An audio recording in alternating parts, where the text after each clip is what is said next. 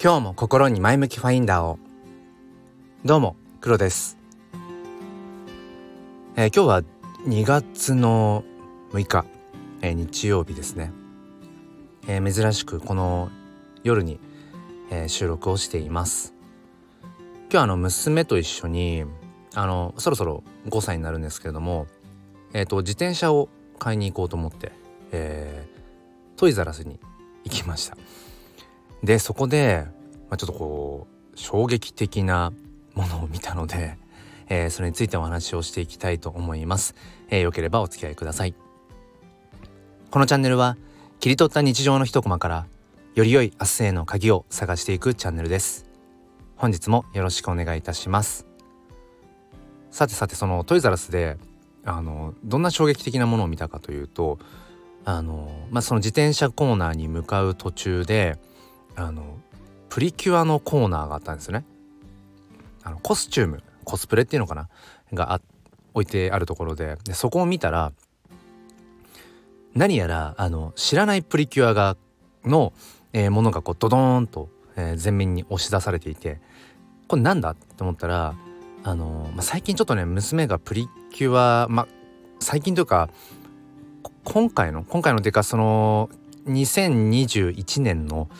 えー、シリーズっていうのかな、あのー、トロピカルージュプリキュア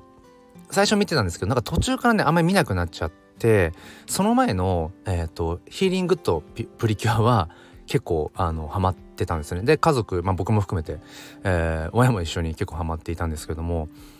その後のだからにせんにじゅういちねんのトロピカルージュプリキュアなんかちょっとこうピンとこなかったのかな、親子ともとも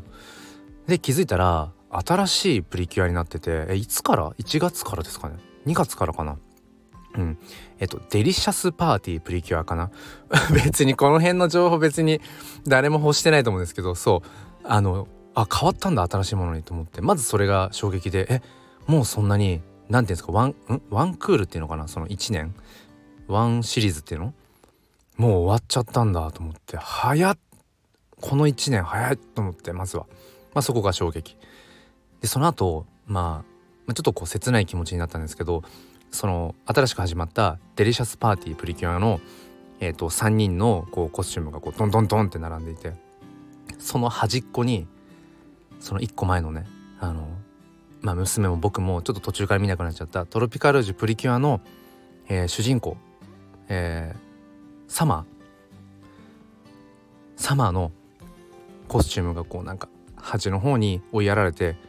寂しそうに吊るされてたんです。一応、ね、一応なんか一応置いときますよみたいな、前のこの前までやってたプリキュアはこちらですみたいな、なんかね、なんでしょう、このしょうがないんだけど、この入れ替わっていくっていうことはしょうがないんだけれども、なんかねそのえ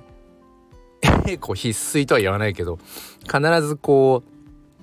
ううんこうバトンタッチしていくこの世の断りみたいなものを目の前で見てしまって、えー、娘とはね、あなんか新しいの始まったんだねぐらいなんですけど、心の中ではものすごいなんか哲学してたりとか、なんかうーんいろいろ自分の中でこれなんだろうな、なんかいろいろこう転用して考えたりとかしてしまいました。でさらに追い打ちをかけるように、その後近くのね、えっと何ですかの ワ, ワゴンワゴンセールじゃないけど、こうカゴにねあるじゃないですか、こう見切り品とかあのスーパーなんかであるああいうようなカゴがあカゴっていうかワゴンがあって、でそこに ごじゅっパーセント オフ、全品 ごじゅっパーセント オフってなってて、で見たら全部そのいっこまえのトロピカルージュプリキュアでした。塗り絵とかカルタとかなんかコスメグッズとか全部トロピカルージュプリキュアでした。 ごじゅっパーセント オフ。いやわかりますよ、そのなんかね、もうそれ終わっちゃって今新しいものに変わるから、お店としてもやっぱりそれはけたいからね、 売り、売っちゃいたいし、でまあまだまだそのシリーズが変わったといえ、あの根強いファンっていうのはもちろんいるはずだし、だからそういうファン層に向けてね、えーと ごじゅっパーセント オフにしたら買ってくれるだろうと、わかるんですよ、わかる。で僕もえ ごじゅっパーセント オフなの、えじゃあなんかちょっとカルタでもとかって手に取りましたよ。でもカルタあるしな家にと思って、うんカルタあるしトロピカルジュプリキュアにハマってたわけじゃない、そんなにハマってたわけじゃないしな、うんと思って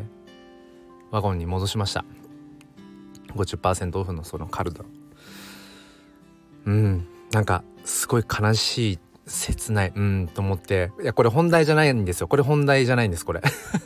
本題はね、本題というかでその話を そ, のそれはねそれを通してじゃあな何を言いたいんだと、黒は何を言いたいんだっていうと、あの結局僕らってその本質的な価値というのかな、本質的な部分は変わっていないんだけれども、目で見てわかるようなその表層の部分だけを取って変えて、また、えー、それをそのなんていうのかな、噛み締め直してるっていうのかな。だからガムで言うんだったら、えーとガムというものは同じものなんだけど同じなんだけど、一番外側のなんか甘いコーティングされているところだけ新しく変えて、また同じガムを噛み続けてるみたいな、そんな生き方を僕らはしてるよなって思ったんですよね。このプリキュアなんてまさにね、毎年毎年入れ替わるけれども、必ずこうね、えーと同じようなテーマで最初主人公がいて、だんだん仲間が増えていって、でまあ完全懲悪みたいな、えー、変身をする、まあ、これはもう、あのー、ヒーローものとかもそうですよね、うん、そこからいくともう戦隊ものとかも必ずそうですよね。もう、もう黄金比率というか、なんだろう、その王道のパターン、うん、あの鬼滅の刃なんかもそうじゃないですか、もう王道じゃないですか。あのー、ワンピースとかドラゴンボールみたいに、まあ、主人公主役がね、もう本当にこう純粋な正義感あふれるまっすぐな、えー、人で、そういう心を持っていて、で最初弱いんだけど、だんだんだんだんこう叩き上げて強くなっていって、で他のね、もう強い人たちも倒せないような敵すらもこう凌駕していくっていう、そこにこう自分たちのこう人間の要素をこう重ねて、うーんそこにこう心が奮い立たせられていくっていう、うーんで時に笑い、時に涙して、もうそういうパターンでやっぱあるし、人間のその心をつかむものってやっぱもうね、えー、もう古来からもう決まっているし、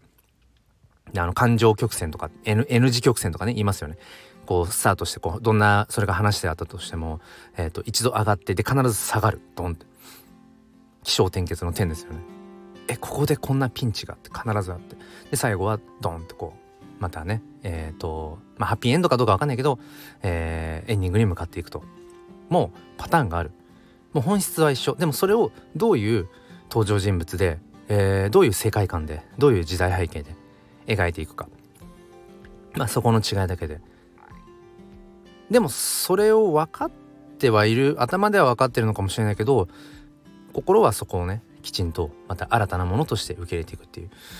なんかねそんなことを感じました。そのもう見切り品に、ねね、なっていた一個前のプリキュアのうん、なんかその姿を見て、でもまあきちんとねその次のまた、うん、世代にバトンタッチしていく、まあ、僕ら人間ももうまさにそうですよね、うん、次の世代にうんバトンを渡していく。じゃあどんなバトンを僕らは渡していけるんだっていうなんか無理くりちょっとそういうなんかいい話風に持っていこうとしていますけれども、ちょっと具体例が思いつきませんでした、まあ、とにかく次の世代にね、えー、僕らがその託すものは何なのか、そして残していくもの、それが、えー、現実的な物理的なものもあるかもしれないし、えー、それが価値観とか、えー、カルチャーうーんかもしれないし、そういったものをね、えー、今日も考えて一日が終わっていきますということで、えー、明日からまたいっしゅうかん始まりますね。来週は金曜日があれかな、建国記念の日で休みかな。だから、まあ、あのお仕事 4, よっかで終わりなんていう方もいらっしゃるかもしれませんが、まあ、連休もねお仕事だよっていう方もいるかもしれません、えー、まあ無理なくね、えー、過ごしていけたらと思います、えー、それでは、えー、またね、えー、明日からいっしゅうかん始まります、えー、心に前向きファインダーを携えて、えー、僕も行きたいと思います。ではまた。